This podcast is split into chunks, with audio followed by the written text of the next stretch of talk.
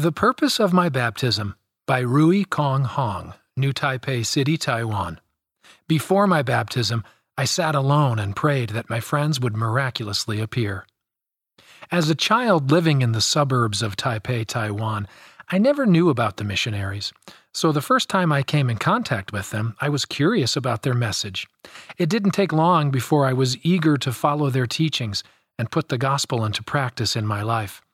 I felt that this was a way for me to find out if there really is a God. Within a month, I had been taught the gospel and the commandments that are taught before baptism. Peace came to me through prayer. I received personal revelation from studying the scriptures, and I never missed a church meeting. I decided that I should be baptized.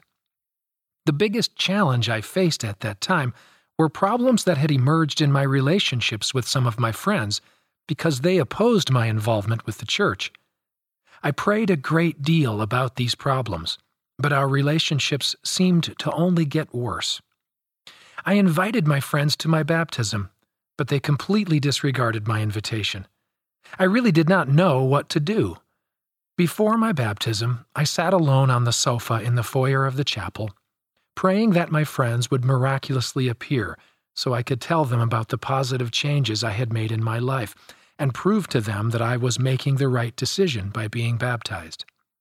My friends never showed up, but while I poured my heart out to God, I felt an impression. At that point, I felt great love from my Heavenly Father. I knew that He was there and had truly listened to my prayer.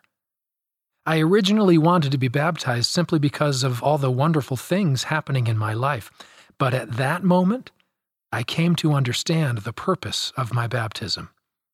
The impression I received was like the voice of the Lord speaking tenderly and directly to me, saying, You don't need to prove anything to anyone. You just need to prove to me that you are willing to come unto me and stay true to my gospel for the rest of your life. End of the article The Purpose of My Baptism. Read by Scott Christopher.